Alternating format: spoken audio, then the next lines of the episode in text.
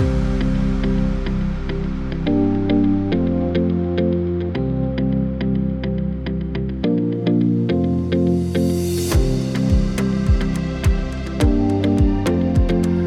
שומר סף מספר 63, ואני לא נלאה מלהזכיר לכם שעכשיו יש שומר סף גם בטלגרם, ואת הווידאוים של שומר סף אנחנו מעלים גם ברמבל, כי אנחנו רוצים להיות על פלטפורמות שחופשיות מצנזורה ודיכוי. אז, אז אני מציע לכם להעביר לשם את המינוי, גם אם אתם אחד מהכמעט עשרת אלפים, אנחנו כבר מנויים ביוטיוב, אבל יוטיוב זה לא... לא לעולם חוסן. אז עכשיו, אה, מספר 63, ולכבוד ולעונג הוא לי, מה שאני רוצה לעשות כבר הרבה זמן, לארח את בצלאל סמוטריץ'. בצלאל, שלום. שלום גדי, מה שלומך? לכבוד ולעונג, אתה עכשיו אה, אה, חוללת שערה, אתה חוטף הרבה? אה, תראה, אני מקבל הרבה חיזוקים, אה, ואני בעיקר מרגיש טוב, אני לא אגיד לך שזה לא מלווה בחששות, וזה בעיקר לוקח אותי לעבודה מאוד מאוד קשה עכשיו, עם הרבה מאוד אחריות, זה חייב להצליח.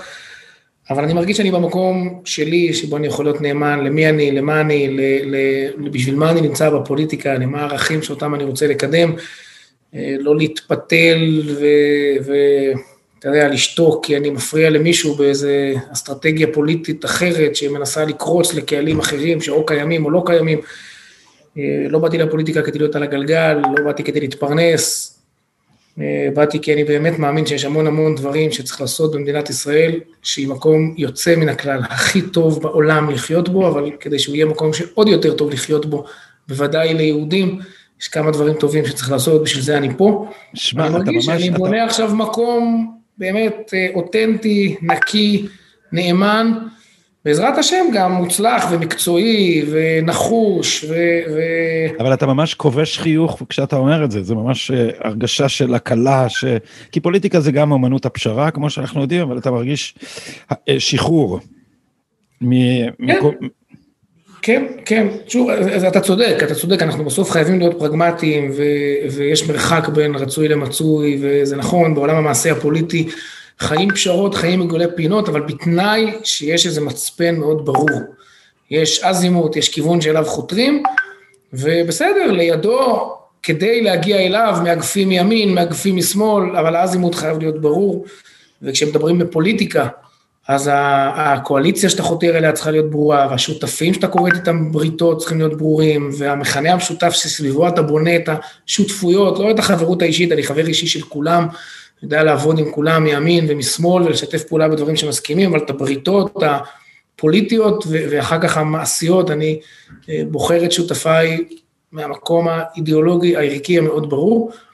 אה, ושוב, אני חושב שאנחנו יוצאים עכשיו לדרך שבה אנחנו נוכל לממש את זה הרבה יותר טוב, וחלקים מאוד גדולים, גדי, בימין, אני לא רוצה קמפיין בחירות על הפודקאסט שלך, אבל, אבל חלקים גדולים בימין, שבאמת מחפשים את המקום האותנטי, הנקי, הנחוש, הענייני, המקצועי, אתה יודע, חטפתי, גדי, המון המון המון אש בחודשים האחרונים. אה, מה אתה יוצא להגנת נתניהו על הרדיפה המשפטית? הרי הוא זרק אותך לכלבים, השאיר אותך באופוזיציה, אה, פגע בך. אה, אגב, וגם יש לך המון ביקורת עליו, ומי שעוקב אחריי יודע שיש לי ביקורת אני מלא ביקורת כרימון על נתניהו, על דברים שהוא יכול וחייב היה לעשות ולא עשה. לא נגע במערכת המשפט 13 שנה, והוא איש של קונצנז, של, של סטטוס קוו, של, של לשמר מצב קיים, לא של הבקעות, לא של מאבקים. ואני כל הזמן אומר, תקשיבו, זה לא קשור. אה, אני אעביר עליו ביקורת שצריך, ו... ומותר לי גם לכעוס עליו, אבל איך אפשר לעצום עיניים ולא לראות את הרדיפה שהוא עובר, וכל יום שעובר וכל פרט שמתברר ונחשף מהשערוריות שם סביב החקירות והפישינג שעשו לו, והסטנדרטים הכפולים וההתנהלות הבאמת חסרת תקדים, אי אפשר לא לראות שיש פה סיכול ממוקד של הדמוקרטיה, זה פשוט, אני לא יכול לעמוד מול זה, ואני רוצה להיות במפלגה שהדגל שהיא מרימה הוא דגל של ענייניות, זאת אומרת, אני לא אעשה לביבי הנחות. ו, ויכול להיות שאם יהיה מנהיג יותר טוב לימין, אני, אני ארצה שהוא ינהיג את הימין, וכן, לא מנהיג שמסתפק רק בקרבות בלימה והשהיה, ושכל גאוותו הגדולה זה שהוא לא פינה יישובים בתקופת אובמה, אלא מנהיג שגם מבקיע שערים, וגם פורץ דרך, וגם באמת... הסכמי השלום שערים, לא?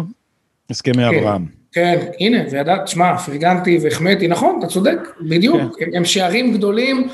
והם מבטאים נכון השקפת עולם בריאה וטובה ונכונה של נתניהו, ושוב, אי אפשר לקחת לו את מה שיש לו, אי אפשר לקחת לו את מה שיש לו, ואגב, לכן אני, בצד התסכול וה, והכאבים שלי ממה שהוא לא עושה, אני ממש לא מוכן להיות שותף למי שחושב שביבי הוא, ה, הוא מקור כל הרע, סוג של איזה, כן, סוג של איזה נרטיב שהשמאל מקבע, ואני רוצה לומר, גם חלקים בימין, לצערי, נופלים בבור הזה, כן, התחושה שנפתלי, אה, שנתניהו משסה ומפלג וחייבים לאחד את העם, נתניהו לא משסה, לצערי הרב, הצד השני משסה פי אלף, זה נכון שנתניהו ואתה ואני, מה שאנחנו עושים עכשיו, מרשים לעצמנו לדבר, אתה יודע, הרבה שנים הייתה תחושה של אחדות, כי הייתה הגמוניה, הייתה התקשורת הממוסדת, נשלטה בידי צד אחד, הייתה תחושה הכל על מי מנוחות, כולם חושבים אותו דבר, ואז יש רשתות ויש תקשורת אחרת, ופתאום הימין מתחיל להתבטא, כן, זה, מין משהו שאנחנו שכחנו שאפשר, ואז פתאום יש תחושה של מחלוקת וסערות ופילוגים ופיצולים.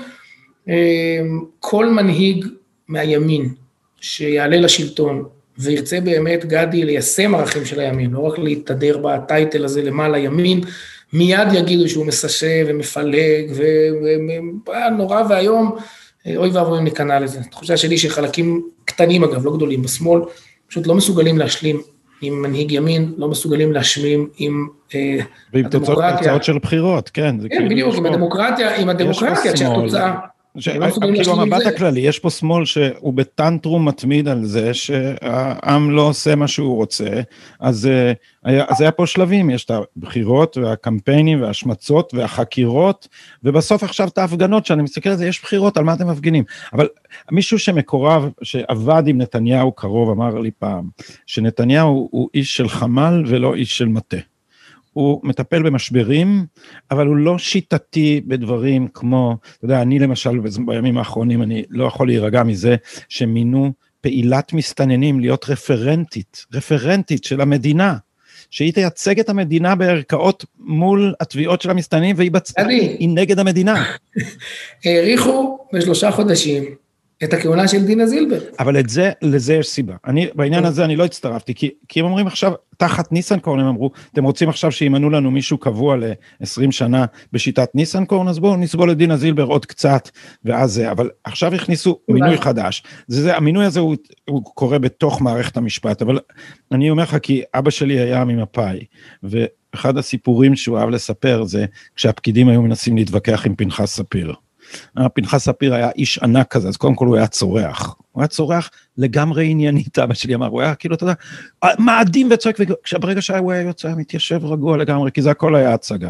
אבל כשהיו מתחילים להגיד לו, אי אפשר, כי יש נוהל ואסור, ויש ועדה וזה, היה שולח אה, מעטפה בדואר הפנימי, שבפנים היה רק כרטיס ביקור, שכתוב עליו, פנחס ספיר, שר האוצר.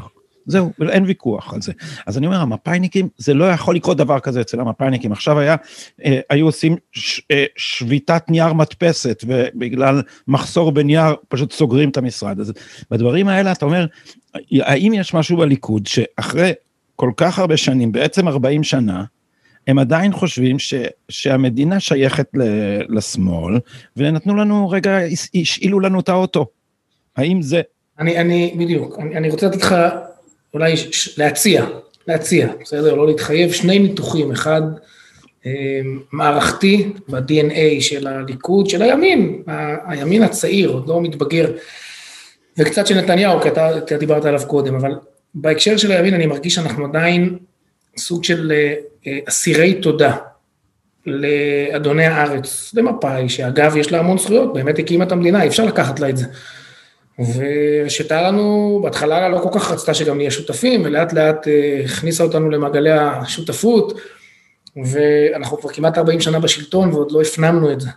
אז אנחנו נורא נזהרים ונורא הולכים על ביצים ולא רוצים להרגיז, ונורא חשוב לנו להתחשב, ונורא חשוב לנו לגלות אחריות, אה, ולכן אנחנו לא, לא שולטים. זה, אתה יודע, מישהו פעם הציע לי הבחנה על נתניהו, ש...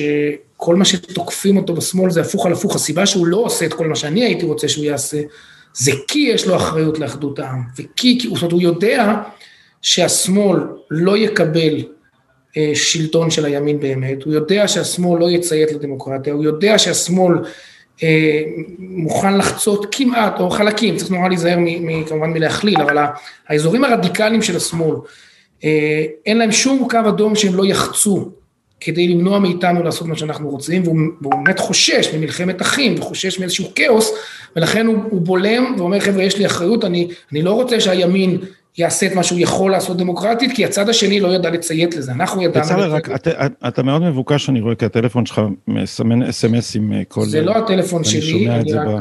אז זה הוואטסאפ של לא- המחשב?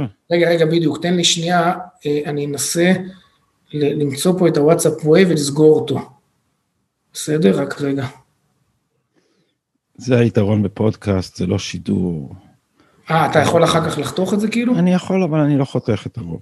רגע, הבעיה שזה לא מחשב שלי, ואני לא עד הסוף יודע למצוא בו את ה... רק רגע.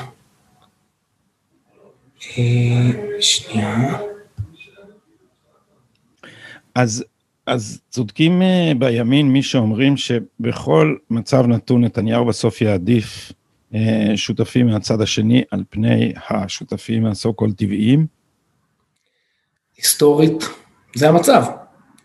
הוא תמיד חייב את אה, ברק, את לבני, את לפיד, תמיד תמיד חייב את השותפים האחרים, כאילו חוסר ביטחון עצמי שחייב לגיטימציה, חייב, זה אגב בכלל קורה להרבה מאוד אגף, אזורים בימין, בציונות הדתית שאני בא ממנה, אנחנו חייבים את ה, את ה, לקבל את הלגיטימציה מהשמאל, אתה יודע, אני, אני הכי הרבה נכנסתי לקונצנזוס בציבור שלי, לא בשמאל, בציונות הדתית, כשהחמיאו לי בהארץ, בדה מרקר, על איזה שר תחבורה הוא טוב, על איזה מקצועי הוא, כאילו, אם קיבלת אישור מה, מהקומיסר, כאילו, אז עכשיו אתה בסדר, אתה, אתה לא ממזר כבר, אתה יכול לבוא בקהל. ונתניהו, בעיניי, חייב את הלגיטימציה הזאת. התחלתי קודם לומר, שאמר לי מישהו ש, שבאמת רצה ללמד זכות על נתניהו, שבגלל שהוא יודע שבצד השני אה, יש מי שלא יהיה מוכן לקבל את התוצאה הדמוקרטית, ואין קו אדום שלא יחצו וכולי, והוא רוצה להימנע ממלחמת אחים שהם עלולים להגיע אליה בחוסר אחריות, אז הוא נזהר מלעשות צעדים שיגרמו להם לקרוע את החבל, כן, לאותם אגפים רדיקליים אה, בשמאל. אה, יכול להיות שזה ניתוח. אני חושב שאין ברירה אלא להכריע את זה. זאת אומרת, אני, אני חושב, אנחנו רואים את זה באמת בחודשים האחרונים, חוסר הנכונות שלהם להשלים עם שום מהלך דמוקרטי, אה, יהא אשר יהא, ותכף נדבר על האירוע המשפטי, כי שם האירוע המרכזי של, של המעבר מדמוקרטיה אמיתית לדמוקרטיה מהותית, so called, כן, הקשקוש הזה. אה, אתה יודע, גדי, שמעתי מהרב שרלו פעם, הגדרה מאוד יפה, שהשמאל בעשורים האחרונים הפך את הדמוקרטיה ממה לרוב מותר לעשות, למה לרוב אסור לעשות. פעם דמוקרטיה הייתה שלטון העם, אנחנו בדמוקרטיה רובנית, הרוב קובע כמובן, עם מגבלות, עם זכויות מיעוט, הכל טוב. היום ההתמקדות בדמוקרטיה זה מה לרוב אסור לעשות. וזה כמעט אבל, הכל. אבל דווקא הרב שרלו אמ, עכשיו אה, חושב שנתניהו מושחת, אני פגשתי אותו באיזה זה... מקום, אומר איזה דברים, וזה אני אומר לא לעצמי, בציונות הדתית יש גם, האם זה לא אותה תסמונת של כאילו, השמאל קבע מה זה הטוהר המוסרי, ועכשיו אנחנו צריכים להיות זכים גם, אז, אז אנחנו צריכים לעקם את האף ו, ו, ולומר שחיתות. זה יותר מורכב, בעיניי גדי. אה, אחת הבעיות הקשות שלי, ש, שאני לא יודע להיות חד-מימדי, אני רב-מימדי, וכשהמציאות מורכבת צריך לומר אותה, זה נורא קשה, כי פוליטיקאים מצפים מהם, יאללה, ציוץ בטוויטר, 240 תווים, או כמה שיש שם, אה, תגיד דברים פשוטים. האירוע הזה הוא מורכב. זאת מצד אחד, אני חושב שיש בהתנהגויות של נתניהו דברים שאפשר וצריך לצפות ממנהיגים להתנהג אחרת. אני מדבר עכשיו בעיקר על התיקים הכאילו יותר פשוטים. הסיגרים. של המתנות, כן, של המתנות וכולי, אתה מצפה יש גם צד שני, אני חושב שיש המון צביעות ברדיפה שלו ושל נבחרי הציבור. אתה יודע, גלידות פיסטוק וכל הקשקושים האלה, אני בעד שהמשכורת שלו תהיה הרבה יותר גבוהה, ואני בעד שהמדינה תקנה לו את השמפניות שהוא רוצה ואת הוויסקי שהוא רוצה כדי שהוא יחיה טוב, כי כשכל מדינת ישראל על כתפיו הרחבות, ועדיין זה קשה, האחריות הביטחונית והכלכלית והחברתית, אני מאוד רוצה שכשהוא אומר יום עבודה, אם מה שהוא צריך זה לשבת על, על כוס יין טוב ו, וגלידה טובה, וזה מה שמרגיע אותו וגורם לו להיות אחר כך ערני יותר, רגוע יותר, צלול יותר, אני מת שהוא יעשה את זה, והקטנוניות הזאת מוציאה אותי מדעתי, ויחד עם זה הציפייה שלנו מנבחרי ציבור ברמת הדוגמה האישית, אם, אם זה לא קיים, אז, אז זה גם לא צריך להיות קיים ממתנות ומחברים, אז מותר לאפשר לו, ואגב הוא מתמחה באתיקה, לדבר על מונחים של אתיקה, ומצד השני אי אפשר להתעלם מזה שנתניהו נרדף, שמכילים עליו סטנדרטים שלא היו ולא נבראו כנגד אף אחד אחר, אה, ושהרדיפה הזאת היא, אגב, אני חושב שיותר מאשר אני לא בטוח שהרדיפה היא באה משמאל שרוצה להדיח ראש ממשלת ימין, היא חלק ממאבקי הכוחות. בין הרשויות. בין המערכת הדמוקרטית של נבחרי הציבור והעם לבין המערכת המשפטית, ופה יש תנועת מלקחיים של שמאל הגמוני שיושב באקדמיה ובמשפט ובתקשורת וב top של ה top של הפירמידה של הכלכלה, זה הולך ומשתנה, אבל היסטורית זה ודאי היה נכון, וגם במערכת הביטחונית עדיין. אמ, שכשהוא רואה שהדמוקרטיה במובן הכי פשוט שלה מביאה למקומות לא טובים מבחינתו, כי מה לעשות, העם נמצא בימין או, או, או עובר ימינה, אז הוא באמת מעביר את, את, מש, את מרכז הכובד של הדמוקרטיה מה, מה, מריבונות העם, שזה המובן הפשוט שלה, לסט של ערכים ושל זכויות, וממילא מי שמוסמך להכריע בהם אה, אלה אליטה של שופטים, של פרקליטים, של יועצים משפטיים, ובמסגרת מאבק הכוחות הזה, אה, פה, תראה, אתה, אתה, זה הזוי, בסדר? הסטנדרט הכפול שהם מכילים על עצמם ועל אחרים. דברים שכל מישהו אחר שהיה, וקח כמה דוגמאות שאתה רוצה, כן? התצהיר הכוזב של מאיה פורמן, בתיק של מאיה פורמן שם, במכון לרפואה פתולוגית, יעקב נאמן כשר משפטים על זה, הוא עמד לדין, כן, על תצהיר שכן או לא. שבכלל לא היה שלו, זה היה בתצהיר כן. של שותף. לא, לא, לא, אני, אני אומר, כשייחסו לו את זה, כן, אני, אני, אני כבר לא מדבר על, על, על רות דוד, ועכשיו על התובעת בתיקים של נתניהו עם הפיצול דירה, כל אחד אחר שהיה עושה, אתה יודע, וה, והמכרזים התפורים, גדי, כל המכרזים במשרד המשפטים תפורים בתפר גס, והם לא מנסים אפילו להסתיר את זה, זה מכרזים פנימיים, אתה יודע שיש פסיקה של בית הדין לעבודה, שהגישו פרקליטים שמנעו מהם מלהתמודד למכרזים, כי המכרזים הם מכרזים סגורים. אה, כל מישהו אחר שהיה עושה דבר כזה, אתה יודע, מנדלבליט רוצה למנות עכשיו את גיל לימון להחליף את... עכשיו, אני לא אומר שזה רע, גיל לימון בחור טוב, הכל טוב, אבל בסוף הוא, הוא, הוא עוזרך הנאמן, כשהיית מזכיר הממשלה, הבאת אותו להיות עוזרך הנאמן, כשאתה, עכשיו אתה ממנה אותו, ועוד פעם, יכול להיות שהוא הכי ראוי בעולם, אבל רק תחליף את המילה מנדלבליט במילה סמוטריץ' או דרעי או אמסלם, ותגיד לי איך, כן, תוך כמה זמן החקירה, תוך כמה זמן מוגש כתב האישום. ו, ו, וזה, עכשיו, זה, זה מלמד שמשהו, הם הרי לא טיפשים, הם באמת לא מבינים את זה, הם באמת נמצאים במקום שהם יודעים מה טוב, הם יודעים מה נכון, הם מייצגים את האינטרס הציבורי, אגב, בכלל זאת השיטה. השיטה היא לקחת... אבל גם קרתה להם תאונה, וזה, אני נורא אוהב את הביטוי של אראל סגל שאומר, הם ניסו לצוד את מובי דיק. וכשאתה מנסה לצוד את מובי דיק, גם הספינה שלך מתרסקת. הם כאילו, הם לא הבינו שמסתכלים עליהם. ובעיניי, אני אמרתי את זה כבר כמה פעמים, שיא אי ההבנה זה שליאת בן ארי נסעה לחופשה בשימוע. עזוב שזה לא, בחוקית זה יכול להיות שאפשר לעשות דבר כזה, אבל איזה אי הבנה גמורה של, ה, של, של הדרמה שמתרחשת, וגם הם לא רגילים שמסתכלים עליהם ככה, הם רגילים לעשות במחשכים, לסגור בשקט, אף אחד לא מתווכח איתם, כולם פוחדים. אני יודע מעורכי דין פליליים, את ההתנהגות של הפרקליטות היא, מאז אין, אין, אין עליהם, אין עליהם את מוראו של, של איש. אבל אה, הסוגיה הזאת שאני רואה את הציוצים שלך עליה והם אה, נחרצים וקרביים ואני מאוד אה, אהבתי אותם, האם, זה, האם זאת הסוגיה העיקרית שהייתה במחלוקת בינך לבין הנהגת ימינה? זה לא רק הסוגיה הזאת, תראה, הנהגת ימינה בעצם אבל זה אמרה, גם הסוגיה הזאת. אני אומר, הנהגת ימינה בעצם אמרה, אנחנו עכשיו לארבע שנים שמים הכל בצד, את כל ערכי הימין. אין ספק שאחד הוקטורים המרכזיים זה התיקונים הקריטיים שצריך לעשות במערכת המשפט, פשוט כי בלעדיהם זה, זה כלי, כן, בלי זה אתה לא יכול לממש מדיניות ימין בכלום, אתה לא יכול לנהל, לייהד את הנגב ואת הגליל, אתה לא יכול להילחם בפשיעה, אתה לא יכול לשקם את הכלכלה בעיניי, אתה ודאי וודאי לא יכול לשמור על הזהות היהודית של מדינת ישראל, אתה לא יכול להילחם בטרור ולהרוס בתי מחבלים, אתה בסדר, בלי... או בהסתננות. כן, אתה לא יכול לטפל במסתננים, אתה מבין, פסלו שלושה חוקים שחוקקו בשלוש כנסות ובשלושה הרכבים קואליציוניים אחרים, הרי חוק המסתננים בשלוש הוורסיות שלו. וכשאתה קורא את פסק הדין של נאור ואומר, מה היא אומרת בעצם? להחזיק אדם במשמורת ללא כתב אישום והליך משפטי, 18 חודש זה לא סביר, 12 חודש זה סביר. אתה אומר לעצמך, רגע, אם היית אומרת כלל, לא מחזיקים במדינה דמוקרטית אדם במשמורת, לא שוללים את חירותו, אם לא בהליך אדברסרי, ראיות, בסדר, אני מבין.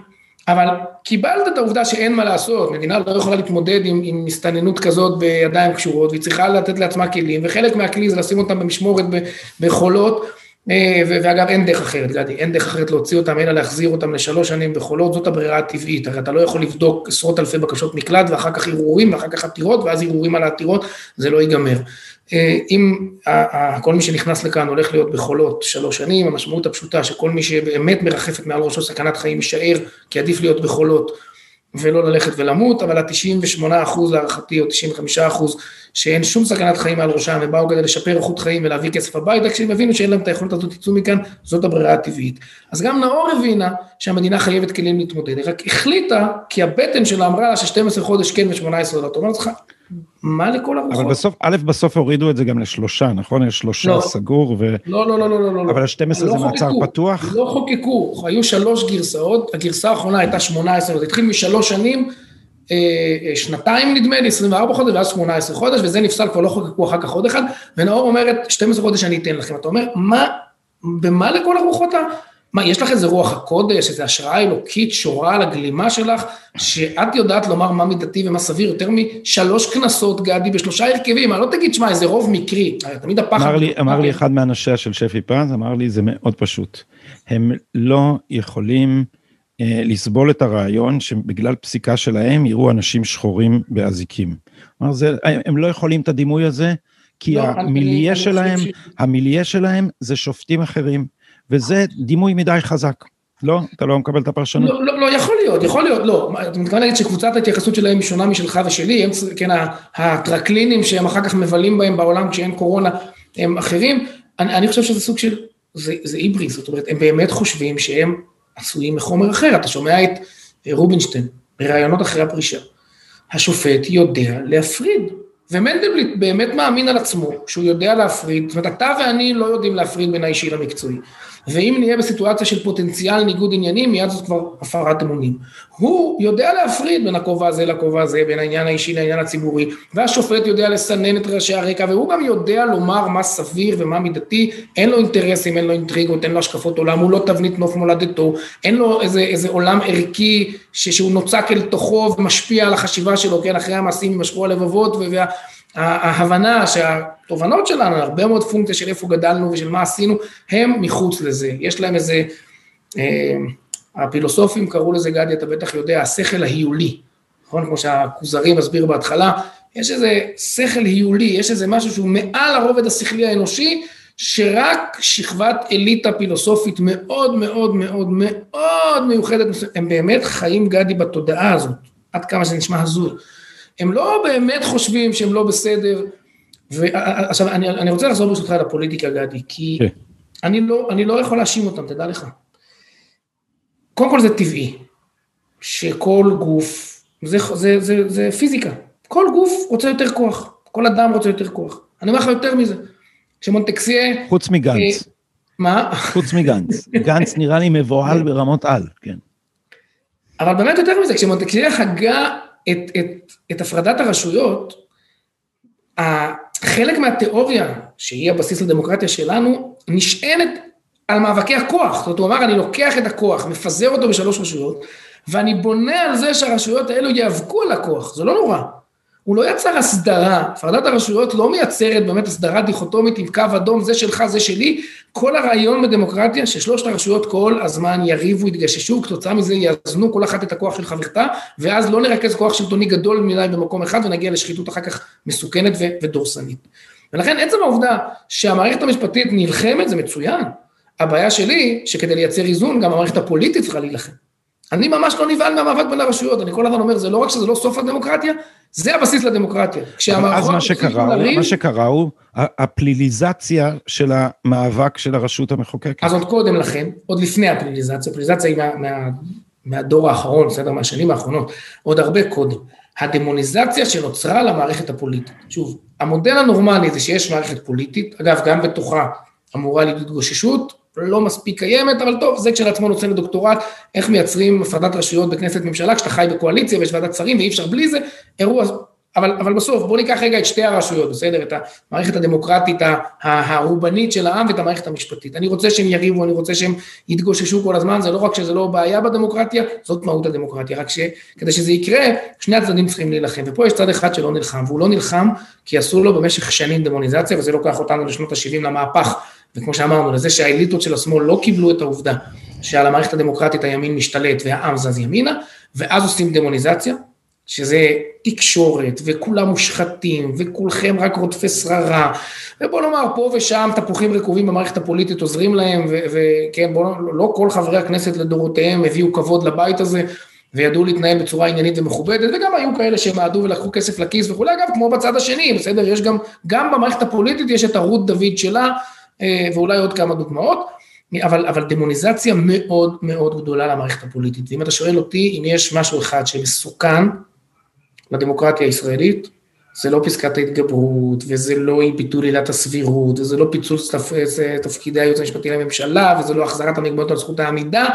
אם יש משהו מסוכן, זאת הדמוניזציה למערכת הפוליטית, זה חוסר האמון הציבורי במערכת הפוליטית, אלה אחוזי ההצבעה שהולכים ויורדים, סליחה, זה מה שמסוכן, ואתה שואל אותי, זה האתגר. האתגר שלנו זה לחזק את המערכת הדמוקרטית, שתחזיר מאבק למערכת המשפטית, לא חס וחלילה מתוך שנאה, אלא כי מתוך הבנה שזאת מהות הדמוקרטיה, ואז ייווצר איזשהו איזון. ואני אומר לך, גדי, אני לא אחיה יום אחד במדינה שאין בה בית משפט עליון חופשי, ו- וכזה שיודע להגן על זכויות אה, מיעוטים ולאזן דמוקרטיה. אני ממש ממש לא רוצה ללכת לקיצוניות שנייה. תשמע, יש לי ויכוח עם החברים שלי בפורום קהלת, האם אה, נכון שתהיה ביקורת שיפוטית או לא תהיה ביקורת שיפוטית אה, על החלטות ברמה מסוימת. ואני לדוגמה בפסקת ההתגברות רוצה שתהיה ורוצה שגם תהיה התגברות, כי אני רוצה דיאלוג. אני רוצה דיאלוג בין הרשויות, אני רק לא מוכן לקבל את האמירה שהמילה האחרונה בדיאלוג הזה נמצאת אצל המערכת המשפטית. אני רוצה שהמילה האחרונה תהיה בכנסת, שהיא בסוף נציג הריבון שהוא העם. אבל אני בהחלט רוצה את הדיאלוג הזה, ואני רוצה את המאבק הזה שבין הכוחות, ואני רוצה לייצר את האיזונים, כי שוב, אה, אני לא הולך לדמגוגיות האלה של כן, להרוג את הג'ינג'ים, כי אז גם בית, בית המשפט יכול להורות להרוג את הג'ינג'ים, זה הטיעון המטופש והידוע. כן. אבל אני בהחלט רוצה את ההתגוששות הזאת, אני רוצה את הדיאלוג הזה, ואני חושב שהוא יביא בסוף לאיזונים הנכונים, ובתנאי, כמו שאמרתי, שבפוליטיקה לא ישבו פחדנים, ולא ישבו אנשים חלשים, וישבו אנשים שמחזירים מלחמה. ו- ומה הדרך לשם? אתה, אתה רואה קואליציה שיכולה לעשות את זה אחרי הבחירות האלה? באיזה הרכב? מי האנשים? מי, מי, מי הפוליטיקאים הלוחמים שיכולים להחזיר מלחמה במאבקים האלה? קודם כל, אה, אני חושב שאנחנו נמצאים במקום הרבה יותר טוב בשנים האחרונות, כי יש הבנה בימין שזה אישו, ואולי אפילו האישו. אה, יש, אה, יש תפקידים נוספים, אני, אני יודע לומר על עצמי, כמי שבסוף חי במפלגה דתית, אז הזהות היהודית של המדינה מאוד חשובה לי, ואגב זה גם דברים שלובים אחד בשני. אה, היריב הכי מרכזי של הזהות היהודית היום זה, זה בית המשפט, עם השוויון הפלקטי הזה שהוא ממליך כאן על ראש שמחתנו, וצריך לטפל דמוגרפית בגליל, וצריך לחזק את ההתיישבות ביהודה ושומרון, ובאמת, סדנא דארעא חדו, אני יודע למצוא את השורש האחד שמזין פה את כל הגזרות שבתוכם אנחנו נלחמים, אבל אחד האישויים הכי מרכזיים הוא האישו הזה, וזה משהו שלא היה, תשמע, לפני ארבע וחמש שנים זה לא היה בשיח, אה, אני הלכתי ללמוד משפטים בשביל זה, כי, כי אגב, החוויה האישית שלי בעיקר, בעיקר הייתה בגירוש, כשראיתי את ההתגייסות המטורפת של המערכת המשפטית תוך הפרה של כל נורמה בסיסית של צדק, של מוסר, של משפט, כן, עצירת האוטובוסים והמעצרים של הקטינות. שי ניצן, נכון? זה היה תחת שי ניצן. בוא, אני חוויתי על בשרי, בסדר, אני ישבתי שלושה שבועות במעצר שב"כ, באמת, על לא עוול, מה זה לא עוול? נחשדתי בשותפות בארגון חסימות כבישים, מה שעושים סטודנטים, ועושים מתנחלים, ועושים אתיופים, ועושים חרדים, ואריק שרון כחלק מהדורסנות שלו בדרך לתוכנית רצה לעשות לנו דמוניזציה, ולכן שם אותנו באגף 7, כאלה שקמה באשקלון עם, עם מחבלי חמאס, כדי לייצר, הנה, אתם רואים, אלה מחבלים מסוכנים, ואתה יודע, והכל חסוי. מגיע לך איזה עורך דין למשפט עם טרולים כאלה גדולים, מניח קלסרים לזה, ואתה לא יודע עם מה להתמודד, והעורך דין שלך לא יודע עם מה להתמודד, ואין לך שמץ של מושג ירוק מה רוצים ממך, ולא מטיחים בך שום דבר בחקירה. באמת הזוי לחלוטין, ו- ואיך שאתה יודע, ואיך שסגרו את השערים של כיסופים והיו מוסר, החזירו אותי הביתה, ואיך שנגמר הגירוש, הורידו לי גם את המעצר בית, ואין כתב אישום ואין כלום, והתיק נסגר. ו- וכשאתה חווה את החוויה ואתה מבין כמה המערכת הזאת היא חזקה ודורסנית ו- ומסוכנת אני על זה הלכתי ללמוד משפטים, תואר ראשון ואחר כך תואר שני, ושיקמתי את הגבים. שלושה שבועות היית בתוך המעצר המנהלי הזה? שלושה שבועות, זה לא מעצר, זה, זה, זה, זה, זה, זה היה כאילו מעצר פלילי, אבל כן, שלושה שבועות הייתי בסוג של צינוק, זו חוויה, אתה רוצה בכלל לדבר עליה, עיניים חוצות. אני רוצה עכשיו, תגיד שתי מילים, תגיד. עכשיו? כן, כן, בטח. אני אשרוף את זה על הרייטינג שלך. זה, זה תא כזה של... שבערך שתיים על שתיים, משהו כזה, שחור כולו, בלי חלונות, מנורה למעלה 24-7, איזה בול פגיעה כזה בפינה, מזרון כזה קטנצ'יק עם סקאביאס כמו מהצבא, דלתות אה, ברזל כבדות כאלה שחורקות כמו של טירות, זה, זה חלק מהפסיכולוגיה, עם איזה חרך כזה שפותחים, אה, ואתה יושב שם ואין לך מושג מה השעה, ואין לך מושג איזה יום, ואתה, המזל שלנו, שלפחות שבת ידענו מתי, ולוקחים אותך ממקום למקום עם עיניים מכוסות, כך שאתה לא יודע איפה אתה, ואתה יושב 12 שעות קשור לכיסא מול המזגן באיזה חקירה לא ברורה שאין לך מושג מה רוצים מהחיים שלך בכלל, עזוב, באמת מעניין. אה, תשמע, זה, זה היה קשה, אבל אני מסתכל על זה היום אחורה, זה חוויה מכוננת, גדי. תשמע, זה שלושה שבועות שצרבו בי, אה, אגב, לא מרירות, בכלל לא. אני גמרתי את הגירוש והיו לי ויכוחים אה, נוקבים עם חברים שלי שהפסיקו להגיד תפילה לשלום המדינה והפסיקו להגיד הלל ביום העצמאות. אה, יצאתי, אגב, תדע לך, אולי כל מה שעושה השם הכל לטובה, זה חסך לי את הטראומות של כפר מימון ושל מראות הגירוש עצמם, כי הייתי אז בהתחלה שם בשב"כ ואחר כך בבית, ולא גמרתי בכלל עם מרירות, לא גמרתי עם תסכול, אה, אני אוהב את המדינה באותה רמה ומחויב לה באמת באותה רמה, ולצבא עוד הלכתי אחר כך, אבל זה, זה הוריד לי כמה אסימונים. זה חידד לי, תשמע, אני גדלתי במקום שכל היום אנחנו רצים על הגבעות ובכבישים ועם הטרקטור והטוריה ובונים ועושים ויוצרים, ואתה אומר לעצמך, תקשיב, כשאנחנו בונים פה עם, ה, עם, ה, עם הידיים באדמה, מישהו גנב לנו את המדינה. ו, ותראה מה קרה בגוש קטיף, אתה יודע, מפעל 30 שנה של, של באמת דמים מרובים תרתי משמע, וצ'יק, נמחק. ואנחנו צריכים לקחת את המדינה. אנחנו לא יכולים להיות הפועלים השחורים שמקימים יישובים, שבונים מוסדות חינוך, שפותחים גרעינים, שמפגינים, שעושים שרשראות אנושיות, שכותבים מכתבים, ולמעלה מנהלים אותנו, אנחנו צריכים להיות שם. אתה יודע שזה בכלל לא בתודעה, זה בכלל לא בתקשורת. לי היה פה בשומר סף, היה לי אה, שיחה אחת עם איתמר פליישמן, שהוא קרא לה עשרה דברים שלא ידעתם על ההתנתקות. והחוויות האלה, אני הייתי אה, בצד השני בהתנתקות, ואני דווקא התפעלתי ממועצת יש"ע, שמנעה את ה... בלילה של כפר מימון, מועצת יש"ע עשתה את הדבר הממלכתי, ולא שלחה אנשים להתנגש עם חיילים. וזה גם היה ברור לי שזה יקרה, אני בדיוק אז הייתי בעיצומו של אה, כתיבת ספר על, ה, על המתנחלים, ואמרתי, וואלה, הם נהגו בממלכתיות. אבל כל התלונות שהיו אחר כך, אני בכלל לא הייתי מודע לעומק של הטראומה שיש מאחור, כי אמרתי, הטראומה היא מה שאתה קורא הגירוש, ואנחנו קראנו לו הנסיגה או ההתנתקות, שהיה לה היגיון אה, מדיני. אז אני, אני מבין לגמרי שאנשים חרב עליהם עולמם, אני מבין את זה שזה כמו, כי אני מכיר את זה, אתה יודע, בשמאל היה, אימא שלי בתנועה הייתה שרה, רוסיה אימנו וסטלין, סטלין הוא אבינו ורוסיה אימנו. אז הם, אחרי נאום חושצ'וב, אה, פשעי סטלין, הם התמוטט להם העולם, התמוטט להם העולם, הם, הם היו יתומים פתאום.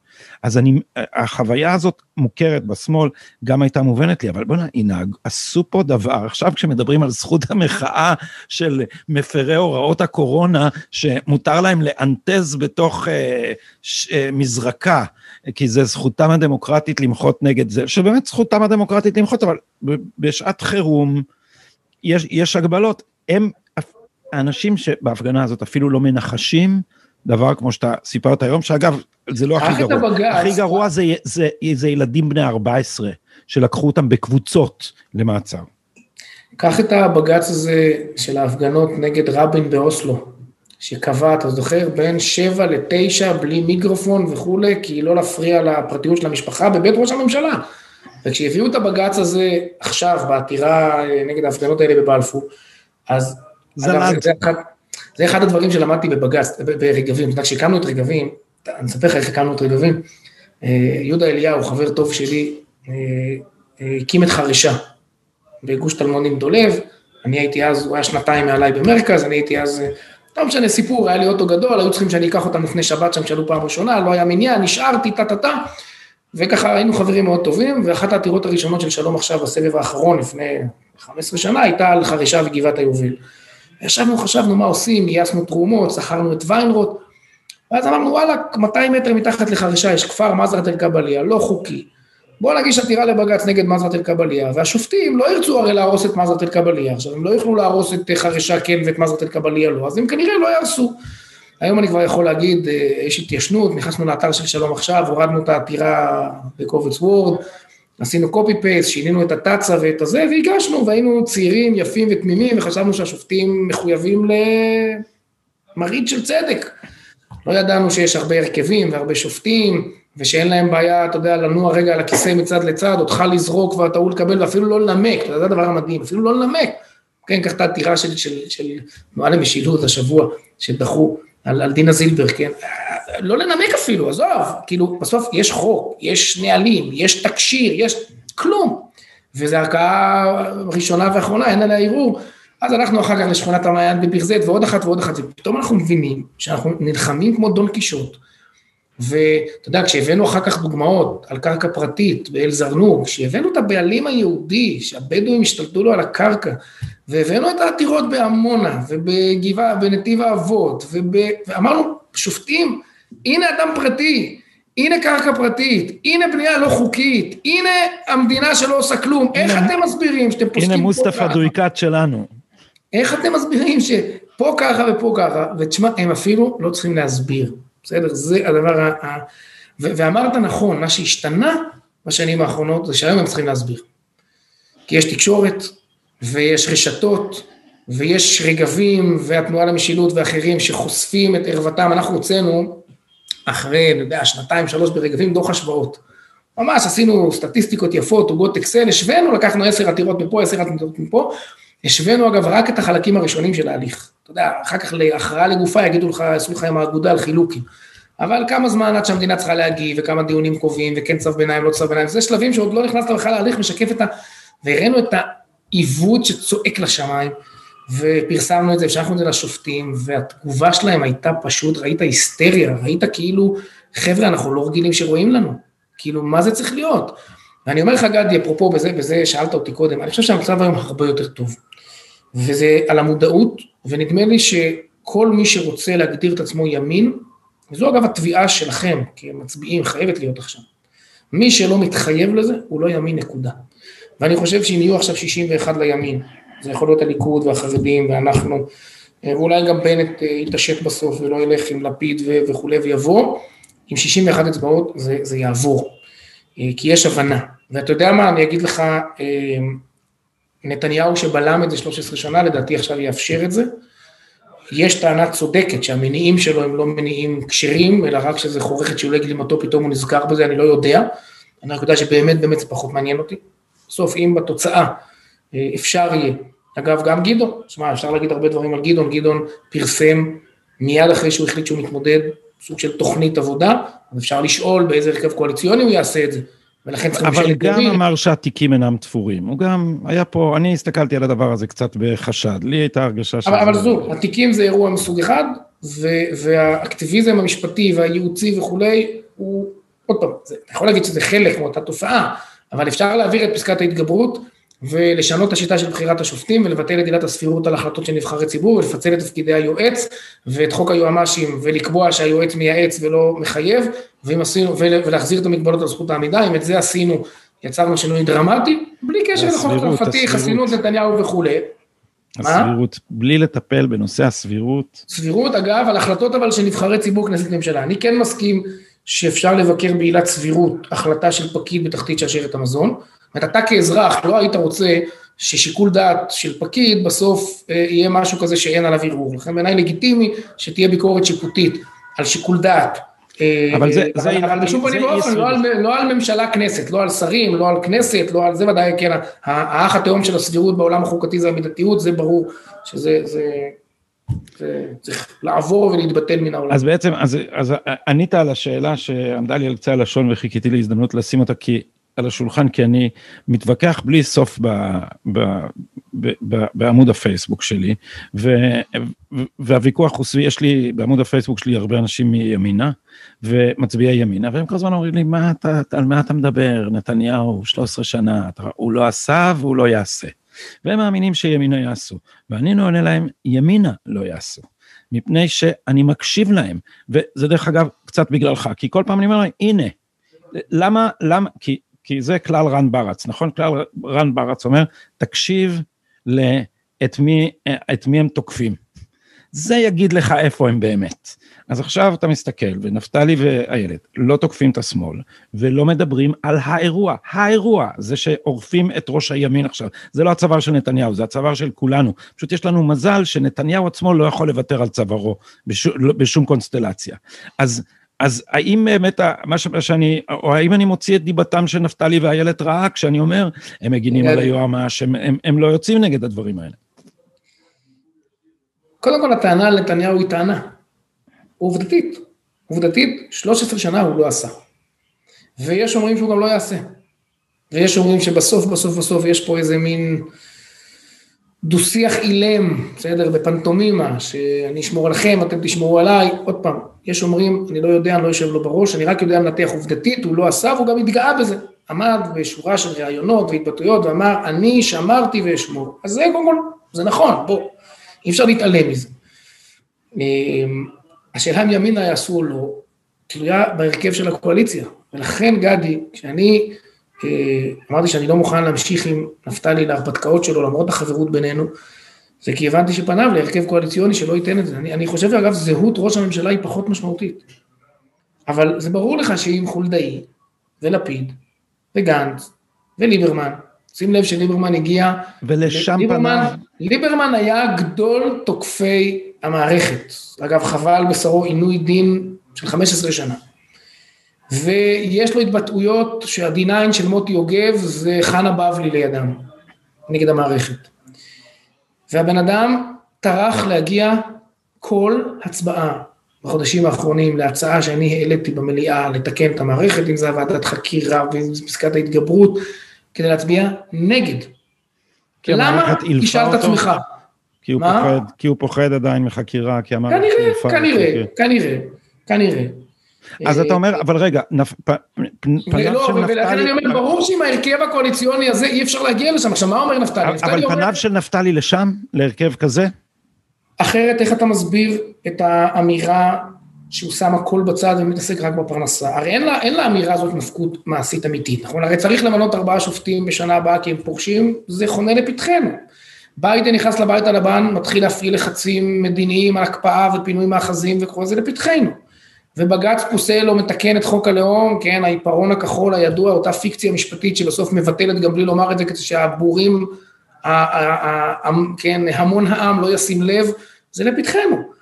והמסתננים פה לפתחנו, והמתיישבים הצעירים שחיים בלי מים וחשמל הם לפתחנו, זה, זה לא, זאת אומרת גם בממשלה הבאה יהיה שר חינוך ויהיה שר המשפטים ויהיו בעיות ונצטרך לפתור אותן. ולכן הנפקות היחידה של לומר אני שם הכל בצד ומתעסק רק בקורונה, זה אומר שכשאני בוחן באיזה הרכב קואליציה ללכת, אין לי שום מגבלות ומחויבות של הערכים האלה, אלא רק שאלת טיפול בפרנסה, אחרת באמת אין לזה שום משמעות. ו- וכל האמירה הזאת, וזאת הסיבה, גדי, אני אומר את זה בכאב, אני הרי בשבועות האחרונים, בחודשים האחרונים, מלבן את הנושא הזה עם נפתלי אה, בצורה מאוד נוקבת, ורק כשהבנתי שלא מדובר בקמפיין, אלא באמת, באמירה אמיתית, אני שם בצד את כל ערכי הימין בארבע שנים הקרובות. עכשיו תקשיב טוב, הוא לא פחות ימני ממני, ומתן כהנא לא פחות ציוני דתי ממני, ואיילת שקד לא פחות רוצה לתקן את מערכת המשפט. אבל הם אומרים, אנחנו לוקחים, תראה, אם הייתי צריך לחפש חתן לבת שלי, זה יכול להיות לי אחלה אידיאולוגית, אבל אני לא מצביע לבן אדם בגלל העיניים היפות, יכולת הנאום, וגם לא בגלל הדעות האישיות. אני מצביע לו בגלל מה שהוא אומר שהוא הולך לעשות עם הפתק שלי.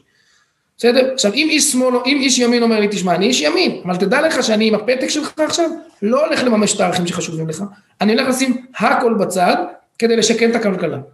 זה אומר שלשיטתו לימין יש פריבילגיה לשים כרגע את הכל בצד ולהתעסק בשיקום הכלכלה, ואני חושב שזה אסון.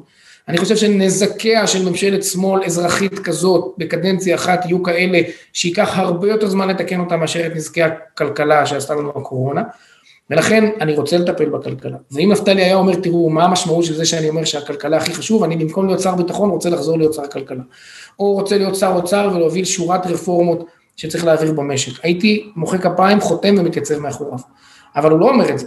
הוא רוצה להיות ראש ממשלה או שר ביטחון, אז מה המשמעות של האמירה, אני שם הכל בצד, אני שם הכל בצד, ולכן אני יכול ללכת גם לממשלות שאני לא אקבל בהן לא התיישבות ולא ריבונות ולא תיקון מערכת המשפט ולא זהות יהודית ולא הוצאת המסתננים ולא טיפול בדמוגרפיה בגליל, ייהוד הנגב, ייהוד הגליל ולא טיפול בפרוטקשן בנגב, בגליל ובלוד, עזוב אותך נגב גליל, אנחנו כבר במרכז הארץ. אה, אה, אני לא מוכן להיות שם, ואני חושב שהימין לא יכול להיות שם, אני חושב שהציונות הדתית לא יכולה להיות שם, והיא רוצה מפלגה שתרים את הדגלים האלה הכי גבוה, ואגב, שוב, תטפל גם בפרנסה, תקשיב גדי, הייתי שר תחבורה לא מגזרי ואפילו לא ימני. ידעתי לטפל ושמתי על ראש שמחתי את התחבורה הציבורית במרכז הארץ אצל השמאלנים התל אביבים, כי זה נכון.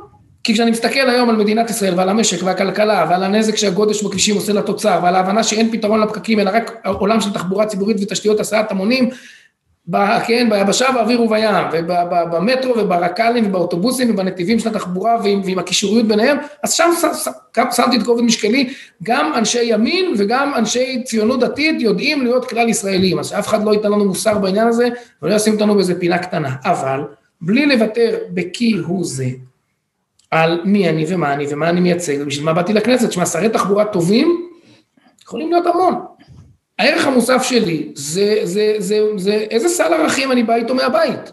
היה, היה, שר, היה שר תחבורה אחד, אני לא רוצה להגיד מי, כי, זה, כי הדחקה הזאת היא נורא מעליבה, שאיזה חבר שלי שהוא איש עסקים אמר לו פעם, אם אתה היית שר תחבורה של גרמניה הנאצית, חצי העם היהודי היה ניצל.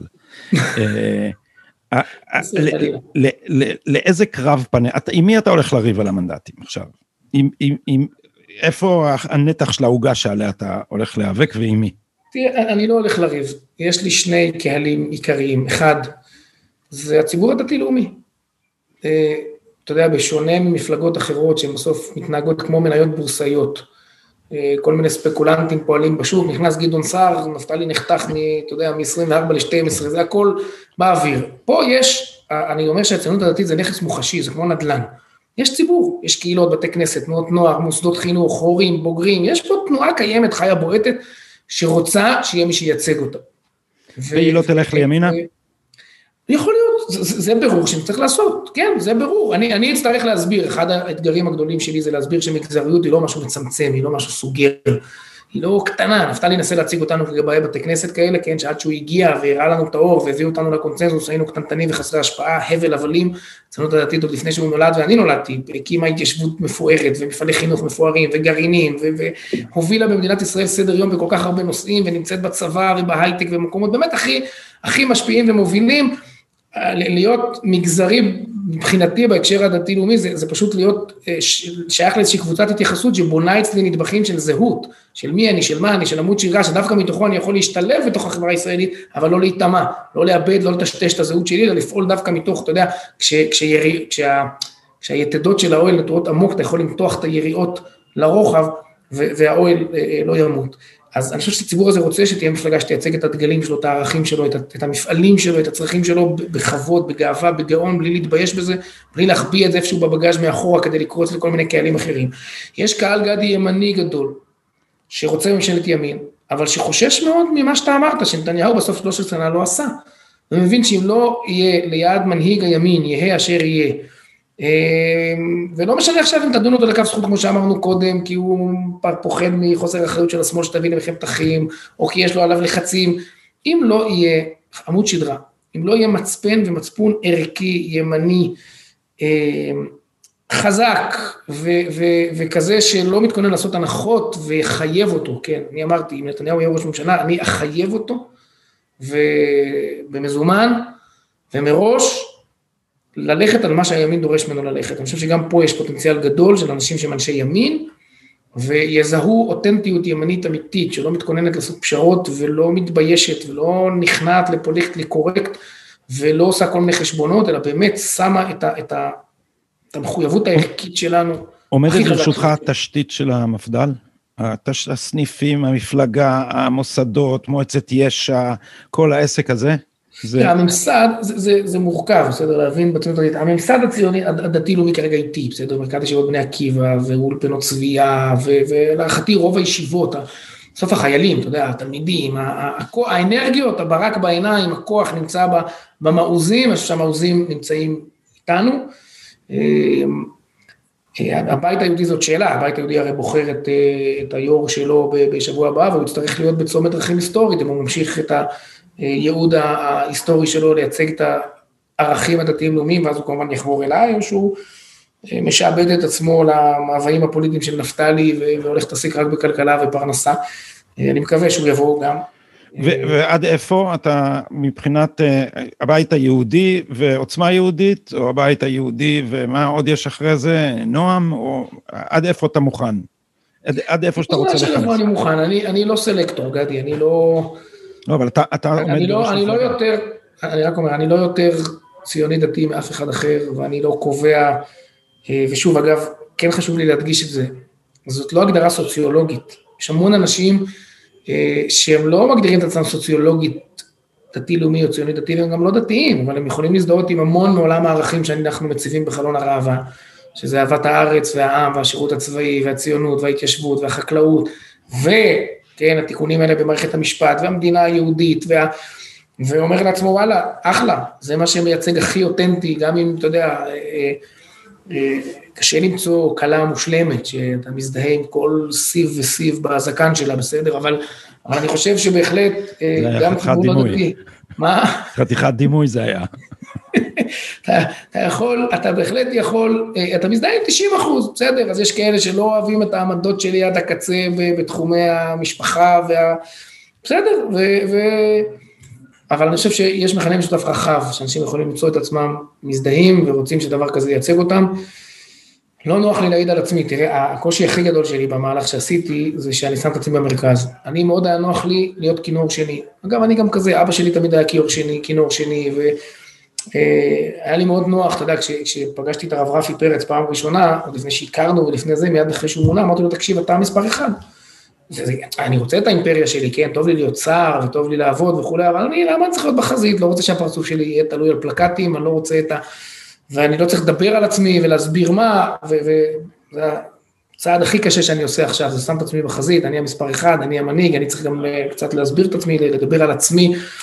אה, העדפתי עד היום שיעשו את זה אחרי 120 שלי שם, כל הילדים והנכדים ככה על הקבר. אה, אבל אז, אז בהקשר הזה אני חושב שהוכחתי בשש השנים האחרונות נאמנות אידיאולוגית גם כשהיה צריך לשלם על זה מחירים, גם כשזה אומר לומר אה, מה שאנשים פחות אוהבים לשמוע ולחטוף אש ולהיות על המנגל של כל הנאורים בעיני עצמם בתקשורת ובזה. אה, עד היום, ברוך השם, אני לא חושב שמכרתי אי פעם את עצמי או את ערכיי בעבור כלום. אה, כמו שאתה אומר, יש, יש, כשאתה בקואליציה, אז אתה צריך להתפשר לפעמים ולהצביע על דברים שאתה. אבל אפילו מתנגדיך משמאל אומרים שאתה פיך ולבך שווים, לפחות את זה כן. די קונסיד. אה, את זה אני רוצה להציע, את זה אני רוצה להציע עם קורטוב ענייניות, כמו שאמרנו קודם, שלא בגלל שאני באופוזיציה אני צריך אוטומטית להיות נגד כל דבר שעושה נתניהו, ולא בגלל שאני בקואליציה אני צריך לעמוד דום ולהצדיע על כל דבר שעושה נתניהו, פשוט להיות ענייני.